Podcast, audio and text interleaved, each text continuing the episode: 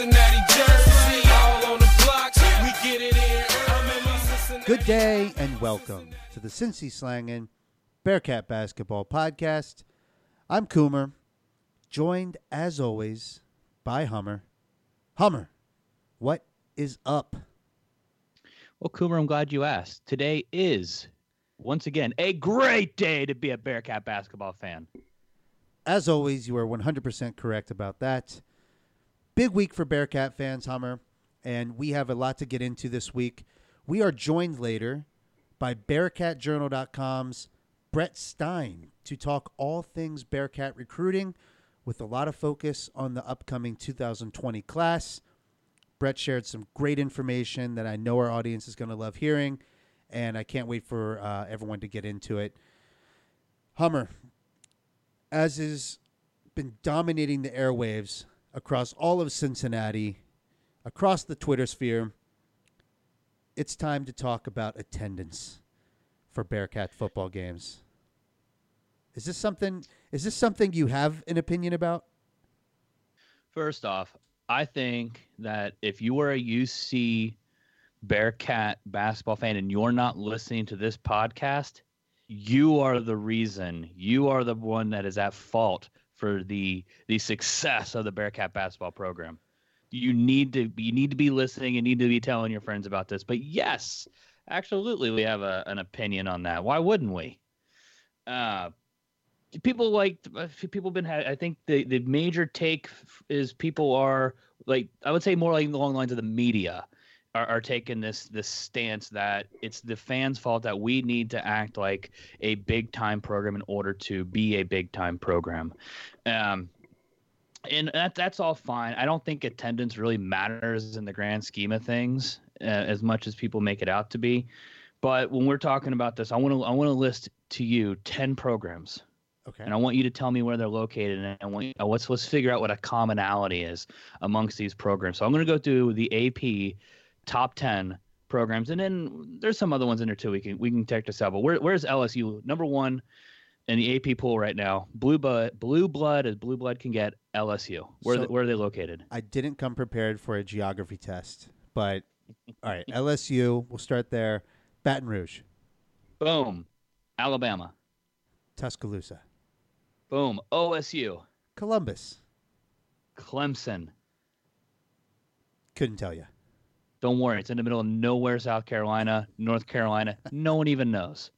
Perfect. Penn State. Uh, gut reaction would be Happy Valley. I don't think that's the actual right answer. It's called State College, Pennsylvania. For a real geography lesson, that is halfway, uh, not quite halfway. It's about three and a half hours outside of, of Philadelphia, maybe about two hours to the east of Pittsburgh. Okay, thank you for embarrassing Florida. me. Continue. Uh, Florida, Florida would be Gainesville. Perfect. Oregon. I don't know this one. I just know they're in Oregon. Oregon, yeah. Eugene, Eugene, right? Are they in Eugene? I think you're right. Okay, keep But going. It's Oregon. What's in Oregon besides the uh, the Trailblazers? Beautiful trees. Uh, yeah, beautiful trees. Uh, University of Georgia. Athens. Athens. Outside, it's uh, if I had to take a guess, probably about an hour, maybe more or so outside of Atlanta. Um, Is there a punchline? Is there a punchline to this geography test? absolutely, Utah. Utah. They're not really blue blood though, but they're not blue blood. Uh, Oklahoma, obviously, Oklahoma. Norman. Oh, we know. we know. We, yeah, we know it's in Norman, Oklahoma. What do all ten of those programs have in common? A lot of them. What is are- not in their states? I got to be honest. Not a lot of people. Not a lot of people in those cities. Those are college towns. They're college towns, but and they don't have professional NFL teams located in those cities. Most of a lot of them don't have baseball located in those cities. Most of them do not have NBA located in those cities. They're only competing against themselves. They have a monopoly on the sports attendance market. If you want to go watch a football game and you live near or around Athens, Georgia, you're probably going to go to a University of Georgia game. It's a long drive for you to head over to Atlanta to go watch the Falcons. If you're an OSU fan, you're not driving down to Cincinnati to go watch the Bengals. You're not driving north to Cleveland to watch the Browns. You're going to the OSU game on Saturday. There's a lack of competition for a lot of these schools. And so when we say, oh, we need to have, we need to fill out a $40,000 stadium, I think there's a lot of competition fighting for our dollars as Cincinnatians. You do have the Bengals albeit they are terrible, but people still go. People bought their season tickets before they were 0 and 8. You have the Cincinnati Reds, which drain your pockets all year long. You have, uh, are they still in the, are they US, are they MLS now? The, The we, F- we do have an FCC? We technically have an MLS team in Cincinnati. Sorry for the, the FCC fans out there. Um, I'm not a big, I'm self admitted, I'm not a big, big follower of MLS. They- Um, they were promoted, and they would have been relegated if such a thing existed here. But then they, and then we also have Egg Xavier. Uh, but then lastly, the biggest competition I think that everybody wants to blow over is that OSU dominates 50% of the Cincinnati market. it's true. I know. It's uh, the whole state of Ohio is behind that big mon- monstrosity up in Columbus, and um, Ah. uh, you're making a very interesting and I think valid point that there's there's just immense competition for attention, sports attention in the city of Cincinnati, and you're pairing that with the fact that the University of Cincinnati is not a blue blood football program. It's not a program where if USC, Florida State, Michigan State come looking for and asking for your coach, frankly, they're going to get your coach. That's just that's just the that's just the truth of the matter. It's uh we don't we aren't a university to my knowledge that's all in on creating the best possible football program that we can. I I love it when the football team's good. Brian Kelly when he had the program humming, it was insanely fun. And I would say the same for Luke Fickell now. I want to see I'll, Luke I'll challenge you on that. I do think the university is doing everything in their power to create the best program that we can. What we can do, though, isn't necessarily what USC can do. We Right, play for New right. Year's Day bowl games. We're we're not playing for the football college football playoffs. Uh, I think you, you alluded not on this podcast, but in talking before this. What what happened when we played a blue blood this year? 42 nothing. What was that? 42 we didn't nothing. score. We didn't score. No, we came close a couple times. And look, I'll ad- I'll admit it. Bearcat basketball is where my heart and mind are at all times. But I do get excited for the football team. I want to see them do well. It generates enthusiasm and energy for the school at large, which probably does trickle down to an extent to the basketball team. I just think, realistically speaking, it's not the Six- fans' fault. Six thousand unsold tickets. Like okay, Yeah, you, I don't. You still had more fans at that game than any game that were at a Brian Kelly game. That's amazing, right? That's an amazing number. So, you also shared something interesting, which was up until 2009, I think the highest recorded attendance uh, in Nippert Stadium to that point was a high school football game, St. Xavier versus Elder. Fact Yes. check us. Don't fact check us. But the point is, Fact check us. there's not a long, unbelievable history with the program. I know people want to see see the program take another step up. The fact remains, though, we're in the American Athletic Conference. It's certainly outperforming expectations this season. But at the end of the day, if a top coach wants to compete for a national championship, wants to get in the college football playoff, they're going to go to a school like Michigan State, USC, Florida State, any school one of these Power Five conferences. It's just the truth of the matter. The compensation is better. The, the facilities are better. The recruiting capabilities are better. And there's not much the University of Cincinnati, as currently constructed, can do to prevent that from happening. No, the the attendance isn't the crux of the issue, and to blame the fans on it is isn't in my mind is kind of insane. You know, we try to pretend like we're such a, a great program, but in reality, who was talking about UC football in 2006? Who was out there covering that team in 2001? no one was getting that excited about UC football. I went to a game as a senior in high school in 2006 where the announced attendance was just over 1,000 people. No, I and you're making very valid points. At the same time, the folks who are talking about increasing attendance and selling out the stadium, what they're saying is if we're going to make the leap to be at the next level of team and program, folks need to put where their money where their mouth is and show up at the games. And I do believe there's some truth in that. I suppose I'm being much more of a realist though, in that we're we're talking. This is a very We're new, just not going to be that team. Right. And I'm okay with that. That's what I guess Thank that's you. what I'm saying is I'm okay with UC football being good where it's at. Like it's good for the AAC. Being good in the AAC is not being good in the Big 10. And that's not where we're going to be on a consistent basis because of our league. And nothing we can do about attendance is going to change that. The Power 5 isn't even going to exist at the at this next round of conference realignments. So I think it's something uh, um, that why we focus on this in Cincinnati. Why do we put ourselves on this like pedestal of being bigger than what we are? Well, it's bye week fodder. The team didn't play this week. This was a good topic in terms of uh, local chatter about where we picked the it up. about where the Bearcat football team should go. Again, we spent the first ten minutes of this podcast discussing the UC football team. Let's move on. We've got Can a we great it guest to- for we got you. to tie it back. We got to tie it back to the base to the basketball team. Look, basketball guys, 200 tickets left.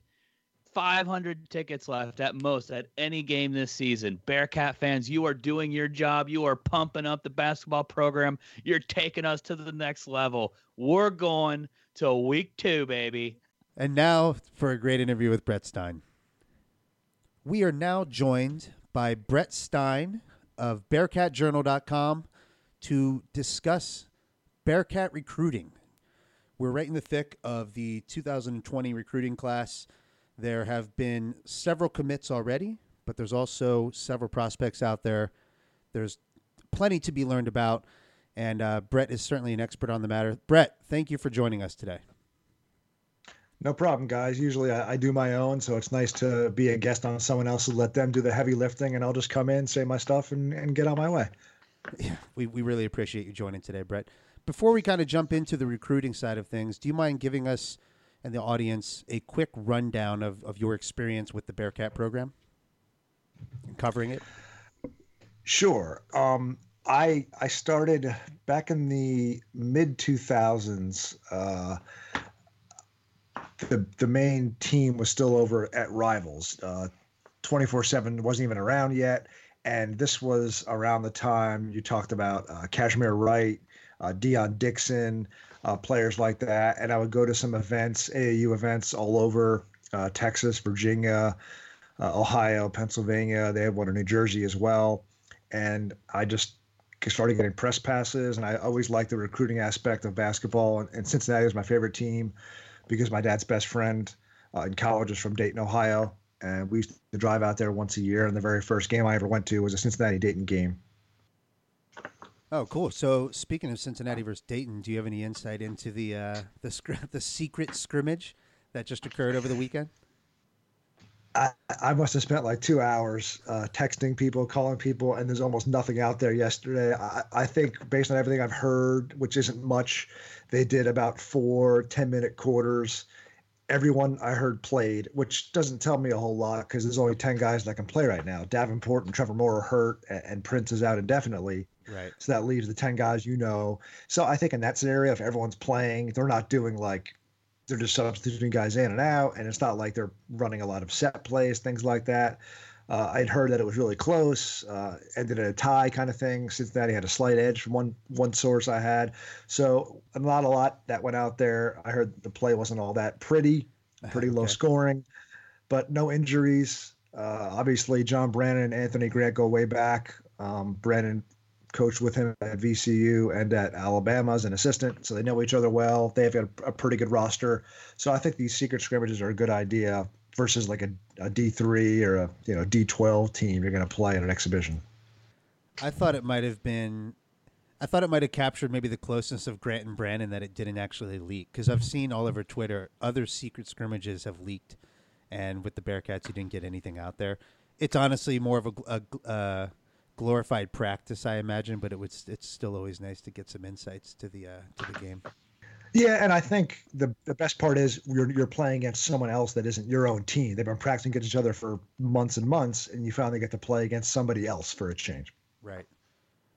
So you've you've covered it sounds like Bearcat recruiting dating back to basically the early early Cronin years. Before we go into the specific players, can you maybe shed some light on what you've noticed so far being key differences between the recruiting styles of Mick Cronin and the recruiting styles of John Brannen? I would say since Brannen was so new and there was, you know, some immediate roster defections, you know, a lot of guys enter in the transfer portal. He did a really good job of getting good players on campus that were pretty highly recruited, highly rated in the 2020 class. You know, you had Anthony Leal and Trey Galloway, you know, four-star kids who ended up committed to Indiana, but but Cincinnati made a push with those guys. He's bringing in a lot more unofficial visitors among underclassmen that I've seen. There's a lot of really, really good local talent in the city in the 21, 2022, and 2023 classes. And there's more of an emphasis towards offensive skill players, guys that have a different set of skills maybe than Cronin used to bring in. Not that he didn't bring in some very good players, but just a differing of styles there. And I just think since he's already embraced the grad transfer route, uh, they're looking high and low for anyone that can help them, whether it's a couple of junior college kids that visited, you know, transfers, things like that. So I, I think the early message I've heard from recruits and coaches and and uh, parents that have visited is that he's very detail oriented. He's known for showing recruits and their parents clips from when he was at NKU, which he'll be able to do with Cincinnati next year Mm-hmm. in terms of offensive sets, how they'd fit in, utilizing the strength coach, Mike Rayfeld, who's a great resource, and just selling the program and the arena and the facilities, which is a, a lot to sell. That's good to hear. So I think it sounds like one of the main differences might be the the profile of player being recruited in the room, like in the room of meeting with players and parents and um, whoever else might be meeting with these coaches. Do do you have do you ever get inside information about kind of how different coaches approach those types of meetings with recruits? And are there are there early differences you're noticing in terms of what Cronin's discussing and what Brannen's discussing? Uh, I'm not sure about the discussing part. I, I, I'm not as privy to stuff that that Cronin and his staff said. They didn't seem to have more than a couple of scholarships a year, and I've really only started covering the recruiting aspect again in the last year or so on the basketball side. I took a sabbatical for a bit, then started doing it again. And um, I'd say the biggest thing I've noticed in terms of how they approach uh, the players is they really want to emphasize the fact that the conference profile is, is, getting raised. You know, Memphis brought in the number one class in the country last year. Houston's got commitments from two four star guards and a three star center. So I think the message of Brannen is his attention to detail. He wants players that can space the floor. He wants to utilize players that are very versatile. They can play different spots on offense and defense. And I, I think he's really fostering a, a, sense of family and continuity within the program. Uh, from where he grew up and just his connections to this area, I think he's very opinionated on scheduling as well. You saw them add a couple of games for this coming season against teams like Vermont and Colgate, and not those aren't names that are going to jump out at recruits and players. But when you think about the numbers and, and how the uh, the net rankings work, those are two really quality opponents to add to the schedule. So I think what he's telling parents and players is it's a different era. We've had a defensive minded, tough program the last 30 years. And I think he's going to skew more towards offensive skill and trying to get higher percentages. He's, he's really good at effective field goal percentage and finding players good shots and put them in the best position to do a bit better on offense as maybe unlocking the key to breaking through in the NCAA tournament. I think it's funny you mention it that way, talking about how he brings up even analytics, not only in the um, actual players, but scheduling too. I think that was one of his comments was wanting to use analytics to find opponents that is going to increase our seeding at the end of the year. So it's it, I think it's it's interesting that you put it that way. Yeah, I mean, there's a pretty famous story out there that when Mike Bohn went over to his house and talked about um, him being the coach of Cincinnati, he had like a, a checklist in, in his drawer somewhere about how to improve the scheduling because Cincinnati, you know, they played pretty good out of conference teams, but some of the con- the preseason tournaments they were in weren't great, and they had a few too many games on the schedule against teams that were below 250 in the RPI and, and low in the net rankings. That that's not going to help you. So I think that's a definite uh, difference there. And one other thing I'll add is I, I had a coach tell me that he's like a mad scientist. Someone told me um, a player, a, a guy I'm pretty close to, who's close to the program, said he's like in a lab somewhere in the back, like like Pinky in the brain, drawing up scenarios to like get shots and looking at percentages and how things work. So I, I think he's a bit more closed off right now in terms of media access Right. but he's only been on the job six months. So I think if, if the results on the court match what fans want, I don't think there's going to be any, any, any issue there. And you know, we'll, we'll kind of see. It's it's it's great to have all this to talk about, but you know, a game that counts hasn't been played yet either. So I think uh, everyone's excited for the season to start, but they're kind of getting a bit ahead of themselves too. Yeah, I think we're also forgetting too that not only did he have a tall order coming into the to the new program because he did lose essentially half the roster and and having to to fill that up, but he's going to lose half the roster next year too. Uh, you know, if we're running down the list of names of guys he's going to lose, we're losing Tre Scott, we're losing the Cumberlands, we're losing John Cos, Sorella, and McNeal. So there's there's a tall order for what they're going to have to replace next year. So I know you, you mentioned the three guys that we're, we're getting in that are committed. Uh, you know, do you want to run through those guys real quick, and then and then we can start heading on to some of the other guys that we're targeting? Sure. Uh, I'll start with the guy who committed first. You know, Mike Saunders Jr. I've known his dad uh, quite a few years. They had a, he's an he's an AAU coach. They have a, a team G3 grind, and Blake Wesley plays for them. He's a pretty high priority wing target for 2021. He's in South Bend, Indiana, and um, they had a player run through his AAU program a couple years ago named Kevin Easley, who played Indianapolis, and he went to Chattanooga, played a year there, and transferred to TCU. And Cincinnati recruited him. He was kind of a tweener, three four, but could really shoot and score, but didn't really have a definitive position. And he transferred this past offseason. And I spoke to his dad a lot. And then when Mick ended up leaving, he didn't look at Cincinnati, but he, he was probably going to visit UC at the very least if Mick had stayed. So I remember that his uh, you know, the AAU coach was Mike Saunders Sr. And when when that all happened and they set up the official visit, you know, John Brannen's known the Saunders family for years and years, and, and Mike Jr. has been playing at NKU team camp since he was, you know, eighth grade. So he knows his game very well, super quick with the ball. He does need to improve his shot.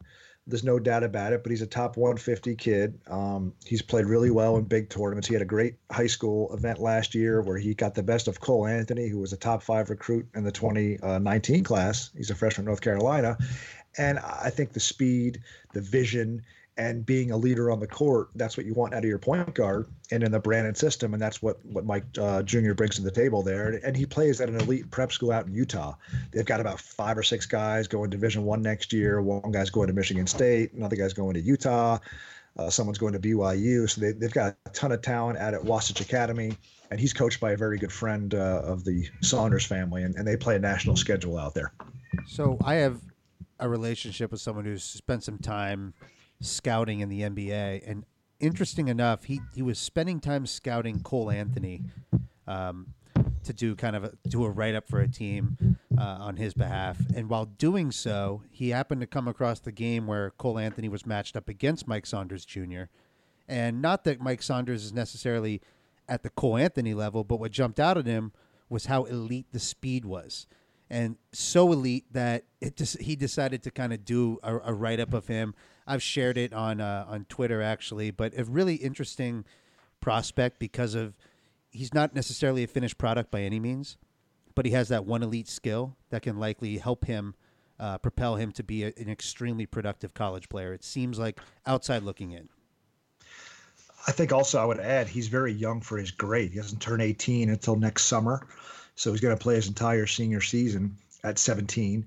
He's about six foot now. His dad's six three, and at, at, that age, he still has a lot of physical development to go. And he's been at Wasatch for two years now, so he kind of took the leap. A lot of guys go to prep school for one final year of high school, so he's been out there on his own for a couple of years, kind of the middle of nowhere.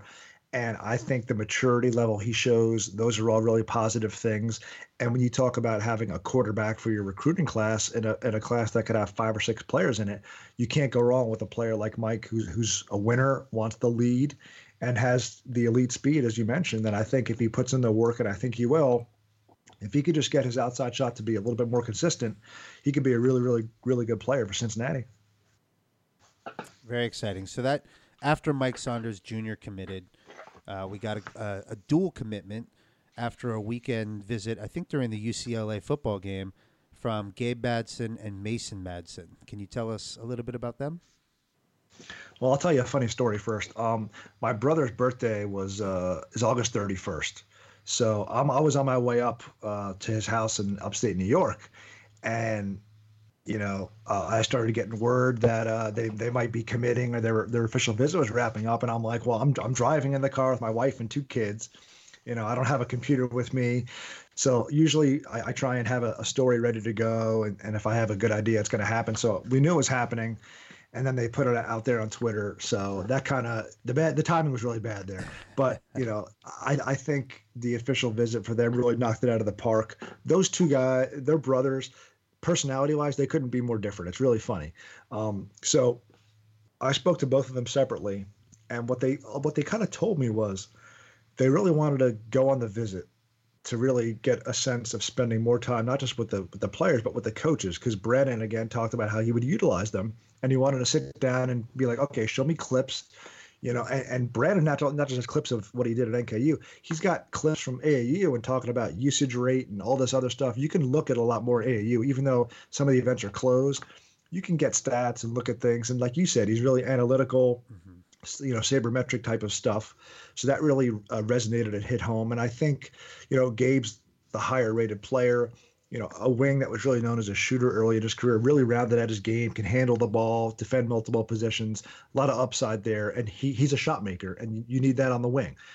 Brannen wants to have as many three-point shooters on the floor as he can get, and, Gabe can really really sling it from deep and and get his own shot. Uh, Mason at six three, he's a combo. He could run the team a little bit. He could shoot. Really tough, hard-nosed kid. Really likes to defend. He's always been the lower rated of the two brothers, but I think he operates as if you know that it's like a me against the world mentality. And i think the way he plays they both play for their dad. He coaches their high school team okay. coaches kids. You know you got three recruits all of them play for their dads in one way or the other. So you look at intelligence positioning playing hard playing the game the right way fundamentals all three of those players have it. And i think mason might take a little bit more time to get playing time but having multiple ball handlers and Brannen emphasized to those two, you need four good guards to to win and advance in March. So you want as many good guards as you can get. And with 13 scholarships, not every player you get is going to play right away. You need to, you know, have balance there. So I think, uh, you know, Mason might take a bit more time to earn playing time and getting on the court, but he has the kind of personality and attitude that I think he'll be a, a great player. And uh, it might take him a bit longer, but I think he'll end up making an impact later in his career. So Gabe, I think I've read is a wing, a true wing, about six six in terms of height. Is Mason the same size? Is he six six or shorter? Mason's about six three, so that's okay. why that combo guard role you could have him play the one, play the two. So if he was on the court, he was selling. You know, Brannen was talking about the you know to Mason, you know, Mike Saunders Jr. is committed, but you know, you got you might he might play behind Mike, he might play alongside Mike. He really emphasized that there's going to be multiple position lineups, and other ways to get on the court. So yeah, he's not he's not as tall, but I think he's a little he's a different kind of player too. He's more of a, a point guard combo, and Gabe's more of a true wing. So the yeah, it seems like they came in as a package deal, and Gabe is I think the highest rated recruit of the 2020 class so far, even higher than Mike Saunders Jr. at this point.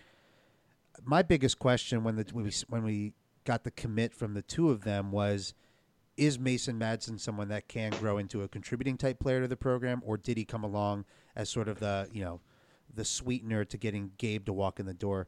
It it sounds like your belief is maybe as a as a sophomore, junior, senior, you could see Mason turning into maybe like a ball handler, a, a secondary ball handler for the team. Is that how? Is am I interpreting that correctly? Yeah, I mean, you have Micah Adams Woods, who's a freshman now, he's a, he's kind of a he's a point guard, a little bit of combo in him. Mike's a true point guard, and Mason's more of a combo too. But you know, Mike's about six foot right now. Mike Adams Woods is about 6'2, 6'3. Mason's about 6'3. So you could see combinations where two of the three of them are on the court at the same time. Mm-hmm. And I think with Mason, it's not so much that he he can't play at this level. He had a slew of mid-major offers. Xavier offered later in the process. So when you have that many mid-major offers, I mean, this is a guy that could still play, but he has development ahead of him. You know, how quickly is he going to adjust to the the change in size and athletic ability at this level? So it might take him a little bit more there, and then also just like you said, half the roster is going to turn over next year. So uh, I think uh, when the practice starts next year, they're just going to roll the ball out and be like, all right, the five guys who can play are going to start, and you got to earn your minutes. So there's a lot of opportunity for anyone that commits to play next year. I don't know how much you've had a chance to watch Gabe play at this point, but when we talk about uh, slinging it from deep, are we talking Jarron Cumberland type shooting or Jaevin Cumberland type shooting? That's Good a, that's a tough one. That's a tough one there. Yeah, I mean, Gabe, Gabe's got really clean mechanics. Um, he was more of a catch and shoot player his first couple years of high school. They used to live in Wisconsin, and I, I I'm talking to their dad, Luke Madsen, who's a, who's a really good guy. And he was just telling me that when they lived in Wisconsin, that they didn't have uh, he didn't have the balance that he wanted. He was he's a school administrator as well, and he got so bogged down in that that he really felt like he was missing out on a lot with his kids. So they made the move to Minnesota for that reason, and also to play against a better competition. Um, they play in a they play for Rochester Mayo, and they play a, a schedule. They have a guy. There's a guy who's going to be. A, he's a freshman at Duke this year. He's a big guy. I think he reclassified. He played in that league last year. So Minnesota's produced a sneaky amount of Division One talent. So they wanted to kind of go up and level a little bit. And with Gabe, you know, he steadily progressed and improved. And he had offers from Iowa, Marquette, you know, half the Big Ten. So Gabe had legitimate offers. And I don't look at the overall rankings. Once you get outside the top 30, 40 kids, it's just like, you know, what's your preference? It's like it's Coke or Pepsi or, you know, what have you. So he can really play. He had the offers. Mason had slightly lower offers, but both of these kids can play and they offer the kind of skill and shooting that Brannen likes to have uh, on his roster. Yeah, and I didn't realize they were also coaches' sons. I mean, there's a, it's a little bit of an anecdote or hyperbole, I should say, but that sometimes is accompanied by pretty high b-ball IQ, and so I think we can hopefully make the same sort of assumption for for Mike, Gabe, and Mason as well. Definitely. So those are the only three commits we have so far for 2020. We are. Uh, it looks like we have some pretty active leads. I'm gonna I'm gonna mention three, and if you want to expand beyond that, please feel free to. Uh, but I know we've had Tari Eason on campus, JJ Traynor on campus, and most recently we had Josh Ogundele. Uh, what can you tell us about how their recruitment it has developed so far? Yeah, I've spoken to Tari Eason, his mom, recently. Uh, you know, a couple weeks after their official visit, I spoke to Josh uh, Ogundele a few weeks ago for two articles before his visit, after he got offered, and then after his official visit. And then I've spoken to a lot of people around JJ Traynor. He's a tough kid to get a hold of, and his his recruitment's gotten kind of. Uh, not crowded, but it, it, he's made so many visits to the same couple of schools. He's visited Louisville, I think, four or five times in the last month. He's visited Cincinnati five or six times since the summer. Uh, official visits to both, officials to Western Kentucky. So he's really kind of split. I, I'll start with Traynor. Everything I've heard is Cincinnati was in a great, great spot for a long time. Louisville was kind of being like, we might offer, we might offer, and then he took a visit. He has an offer from them from for a couple of weeks now and hasn't committed. They're kind of his hometown school. His dad was a McDonald's All American and went to Louisville, um, but his high school coach played at Kentucky, so it's it's or not uh, his high school coach. Excuse me, played at Louisville, but he's good friends with one of the assistants at Kentucky. Oh, okay. I don't think I don't think Kentucky's going to offer, but it seems like Cincinnati and Louisville are right there. Um, it's kind of a coin flip. I heard it could go either way. He could decide he might sign early. You know, we're coming up on the early signing period, Mm-hmm. so uh, that that could be figured out in the next couple of weeks. Uh, high upside kid. He's about six eight. He could grow a little bit more. He Needs to add a lot of strength. But like Saunders Jr., he's also only 17. He's going to play his entire senior year at 17. He really needs a year in the weight room, and he might redshirt wherever he ends up. But the upside there is tremendous. Really coordinated, fluid, can do a little bit inside and outside. And if you add 20 to 30 pounds of solid muscle and maintain the athleticism, you could be looking at a player as a top, you know, 80 recruit, four star kid. And there's a reason why Cincinnati and Louisville and a few others are, are kind of after him. He also has an offer from Xavier and a few other schools. Uh, Tari Eason's different. Um, he played last year at Federal Way High School with a guy, Jaden McDaniels, who was a McDonald's All American. He's now at Washington. He's going back to Garfield High School, which is one of the best high schools in Seattle for basketball. Coached by former NBA player Brandon Roy, who started at Washington 15, 20 years ago. And he's ready to play now. He's a he's about 6'8, 210, 215, really uh, athletic kid. A lot of upside there, a bit more higher floor, maybe lower ceiling than Traynor in terms of athleticism, but outside the geographic footprint of where Cincinnati usually recruits. But they recruited him as hard as anybody. Colorado, USC are involved.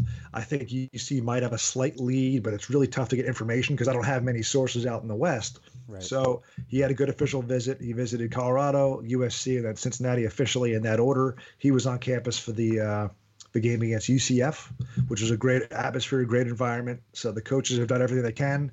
They're still recruiting them hard, uh, and I think they're in a, a good spot there. Uh, Josh uh, Ogundele is a center, 6'10", 6'11", originally from England, very skilled. Uh, Iowa offered. He got an offer from Rutgers earlier today. Virginia Tech might offer. Um, I think he was at Rhode Island again recently for a visit. He visited them officially, then Iowa, and then Cincinnati. He was on campus for the game against Tulsa. So I'm not sure what his timeline is. I've spoken to him a couple times. Nice kid, a little more chatty than Eason is, um, but he's left-handed. He he needs to get in a little bit better shape. He needs to get in the strength program and just kind of you know, have Raphael work his magic. Have You've seen the pictures of McNeal and, and Sorolla and Vogt and those guys. He's a, he's a wizard in there. So he he presents with offensive upside. He might need a little bit of time to kind of get acclimated to the speed. He plays out at Worcester Prep in Massachusetts, which has really good prep schools in that area. But when Iowa offers a big kid, you know he can shoot a bit. You know he's pretty skilled. They don't bring in players that don't have those two skills in Iowa. True. By by the you can get a sense of who a player is based on who else is offering him. In JJ Traynor's case, you know, looking at some of the schools recruiting him, Louisville, UC, Xavier, is is it a condition of his recruiting that he be allowed to redshirt that first year, and is it strictly a situation of physical development? If he is still growing, he wants to make sure he's fully grown before, I guess, taking the court or or, or filling out. How does is is that how he's handling it with every school? I've seen it said that he he would prefer to redshirt. I'm not sure if it's a guarantee because obviously for Cincinnati's case, you look at the, power forward position and and Tre Scott is graduating. Well, he's already graduated actually. He's he's a fifth year senior though. Uh, you know Prince Prince Gillam Toyambe, his career is in jeopardy. You know we don't know if he's going to play. Uh, you know ever I'm not sure if he's ever going to play again. He's definitely not going to play this year, and that's just such a unknown. Those are the two guys that were you know going to be power forwards, and they're both going to be gone. So could they take a player if they think he might need a redshirt? It doesn't really help him for next year when they have a lot of minutes available. So I think it's a situation where he'd enroll whatever school he goes to, go through summer workouts and weightlifting and all that, and see where he is, and then kind of decide what the best situation is for him uh, going forward. So we've named three big men already, and in Josh Ogundele's case, my last question related to him would be: Is he does he have any sort of connection to Rob Banks? Because we on this podcast have been trying to get to the bottom of the Rob Banks mystery for quite a while now. It seems like he kind of popped up out of nowhere, and he also is, has some England ties. So is there any connection there, or is that just pure coincidence? Uh, no, actually, uh, they're very good friends. I, I asked him about that specifically. Rob Banks was his player host on his official visit to Cincinnati. Wow. Okay. John All right, Brannen, Rob. Galaxy Brain, four steps ahead. Rob, we need you to do your work. He had some like D2 offers, Banks. I'm not sure how he ended up at Cincinnati, but the basketball playing community in England is not that big. So they're, you know, they're a year apart. So you think about any international teams they might have put together in England, and Banks would have been on those, and, and certainly uh, Ogundele would have. And now Banks is here. You know, that can't hurt to have someone he's, he's known for a long time there talking about the coaches and what they tell him and how he's been. So that to have a walk on as a freshman walk on host a recruit as an you know for an official visit. I think that says a lot about how well they know somebody, and that's not going to hurt. I don't think it's going to be the determining factor by any stretch, but it can't hurt to have uh, you know back in Cincinnati if uh, Ogundele decides to end up a Bearcat. How many roster spots or how many scholarships for 2020 do we have available? And do you have any sense of how many we're going to use in 2020? You have three three players committed, likely to sign the next couple of weeks when the early signing period starts. There's at least two more spots just for seniors and grad transfers. Scott, the Cumberlands, McNeal, and Sorolla are five. Uh, depending on Prince's status, you know that could potentially offer a sixth scholarship. And I think the problem you run into there is Davenport's hurt; he's out until December. He might end up having a redshirt. Here, he did a prep year. Do you want to have a seven freshman on your roster? So I think a grad transfer, a junior college player, especially up front, would make a lot of sense because the only front court players you have returning for sure next year, as of today, are Vogt for as who'd be a senior. Diarra will be a redshirt sophomore, a redshirt junior, excuse me, and then uh, is there anyone else? I'm, I'm trying to. I think I'm. leave- I feel like I'm leaving someone out. That that could be it. It for, would have been uh, it would have been Prince, and and Prince's Yeah. status is really up in the air at this point. Yeah. So if that's all you got, you need you need a lot more there. None of the players committed are power forwards or centers. So there's a lot of playing time to offer there and development. So I, I think in that case, if they can get, you know, Eason and, and Traynor or Ogundele or some combination of, of two of those three, you'd feel pretty good. Uh, but you know, you're relying on freshmen. There's going to be some growing pains there. So you hope Vogt as a senior and Dr as a fourth year player of the program will be able to kind of start and provide good minutes there until the younger players get get up to up to speed in the college game. So I, I think for me, you'd probably use at least five of those spots. Maybe a sit out transfer someone transfers very early in this season, and then would be eligible for second semester next year. That could make sense. You know, grad transfers sound great in theory, but you know, quality big men with one year left are a commodity, and a, a lot of schools going to be looking for those players. But if you have two, literally two front court players returning next year, you can sell some immediate playing time on a, on a team that's had a lot of recent success and historical success, and is a perennial NCAA tournament team. And with grad transfers, we really don't have a sense of who that's going to be until the end of the season, basically. Yeah, exactly. To say with those three that we're mentioning, you know, there's a lot that that we see, uh, you know, names listed: Earl Timberlake, Josh Hall, Puff Johnson. Or is there anybody else that you, you could see us targeting that's not a grad transfer? Are we pretty much going to be saving? Do you think we're going to save those two spots for for grad transfers? There's a couple of guys, a couple of big men they're kicking the tires on. It's still in the very, very early process. Like I haven't really spoken to these players yet, but there's a couple of centers they're kind of looking at a little bit, a couple of power forwards they're doing some research on because I think if anything we've learned in, in today's day and age, it's hard to keep names quiet with everything on social media. But at the same time, recruitments can change so quickly. You had a guy who I thought was going to go to Louisville. Duke offers this player, uh, Jaemyn Brakefield, and the next day commits to Duke. And then Louisville's like, okay, X, Y, and Z have gone to different schools, and and Traynor's kind of the fourth or fifth guy on their list, and now he has an offer. Right. So if you're Brannen and staff, they've got some good players that they're right at the top for, but they might not land any of these kids. That's just the reality of recruiting. So you want to always have other guys kind of in the pipeline, and, and you want to see too some guys that big men especially as you know they could take a bit longer to develop. They might not really show a whole lot on the court offensively until later in their career. And there's a reason why teams take projects and other players like that because they need a bit more time to catch up. So i think from that standpoint i'm not that worried. I'd like one to commit and sign early. That would be great. So we'll know soon enough if that's going to happen. And if not you keep recruiting these kids and then uh, you know have other other players that you're recruiting and maybe bring to campus and monitor and see if those players make sense down the line So if, if you had one, only one of those guys uh, that we've talked about, Traynor, Eason, or I'm going to butcher this name. You know, you guys said it like three times. Ogundale, Yeah. Ogundale. Which one is your your prize? Which is the one that you say this is the one I want if we can only have one?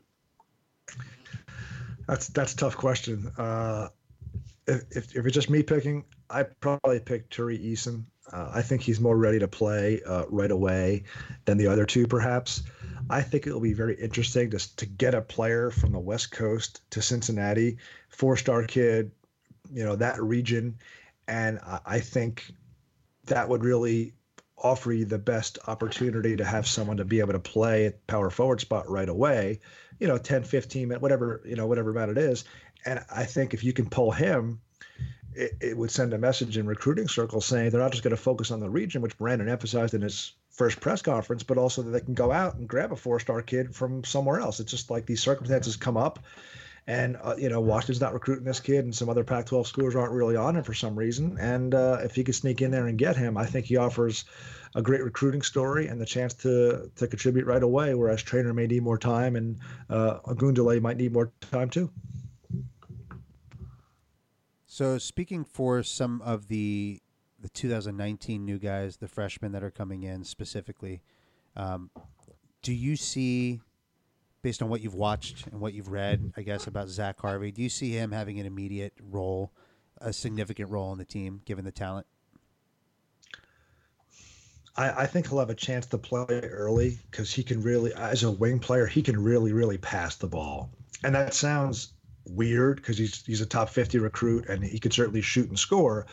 But guys that can pass from the wing offer a lot of versatility because it isn't like you just need the point guard to get the ball and go. And if we, the one thing we know in, in the system, you know, Cumberland's going to have the opportunity to make plays and create for others. And I think Harvey kind of fits to a lesser degree right now in their careers some of that ability. He could shoot, he can get to the rim, but he also offers great passing ability. So I think early in the year it's going to be tough. They open at Ohio State. And for freshmen, that very first game, that kind of road environment might be tricky. So to have all the experienced players they have in the backcourt is really going to be helpful because Harvey and Mika Adams Wood, Adams Woods can take some time to get up to speed and have the game kind of come to them a bit more instead of it all flashing by them right away so fast earlier in their career and early in the season. Uh, I think Harvey's going to have the chance to earn more minutes as the season wears on, and then just seeing where everything is because you know Moore's hurt, Davenport's hurt. You don't know how guys are going to kind of develop. Guys are going to have peaks and valleys during the season, and with so many new players, like you said earlier, how long is it going to take for them to kind of gel and find some cohesion there? So I think the opportunity will be there to earn minutes, but with with McNeal and Keith Williams and the Cumberlands, it's going to be hard to come by. If he's playing a lot, that means he's really showing Brannen and his staff uh, a lot in practice. I was blown away. I mean, it's just a it's just midnight madness, or it's just Bearcat madness. It's one small twenty minute scrimmage, but that was the Midnight thing that- Madness. Get get it right. I'm not trying to pay the NCAA. Um, Zach Harvey, I expected to kind of be a just a scorer. Like, give me the ball. I've I've got the one on one skill. I can I can score for myself. But what I found is in that that brief 20 minutes, lots of driving and kicking and, and creating for others. Just not something I expected. And honestly, I saw the same type of creativity out of Mika Adams Woods that I didn't actually expect. I thought I was going to see more of a scoring guard. Anytime I hear combo guard, I always kind of think, okay, that just means they're a scoring guard with some playmaking ability. But I thought Mika Adams Woods also appeared to have really good instincts for for the point guard position. Is that something that you saw when when uh, when when checking out Mika Adams Woods tape? You know, he's an interesting player. I love lefty point guards. He's, I think he's got like a six six wingspan. Very crafty kid. He played at a really good prep school. Uh, he's from Syracuse, New York originally. He played at a at a prep school up in, um, I'm not sure if it was in upstate New York or somewhere. It might have been in New Hampshire for a bit. And he played on an AAU team with Symir Torrence, who was a Cincinnati target of the former staff, who's now enrolling early at Marquette. And he played with uh, one other player whose name escapes me, and he was a really, really good player.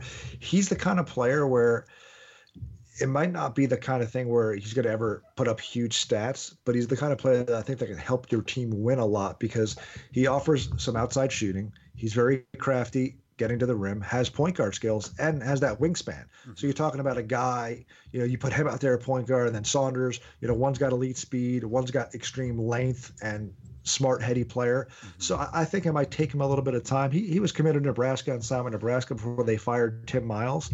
And he had some other schools come after him, especially Minnesota. So these are, you know, he wasn't ranked super high. He was below 200, but he had some really good offers. So I, I think for a guy like him, he's going to play with a chip on his shoulder as well. And, you know, he's going to play as many minutes as he can earn. You know, McNeal's been at, this will be his fifth school in five years. So it might be hard to unseat him a little bit. And I'm not sure how much Woods will play early, but he's the kind of player where you want to get him some experience because next year you're going to have a true freshman point guard and Woods as your ball handlers. Yeah, next year's certainly next year's going to be something else. And uh, fortunately, we have the 2019-2020 season to enjoy. Uh, the team is loaded on the wings and backcourt, and as long as we can get some decent production from our big men, I think we're in for a great season. So, unless Hummer has another question for you, Brett, the last thing I want to leave you with is we've got a 30 game schedule ahead of us, uh, not including any sort of conference tournament. What do you foresee our final record being?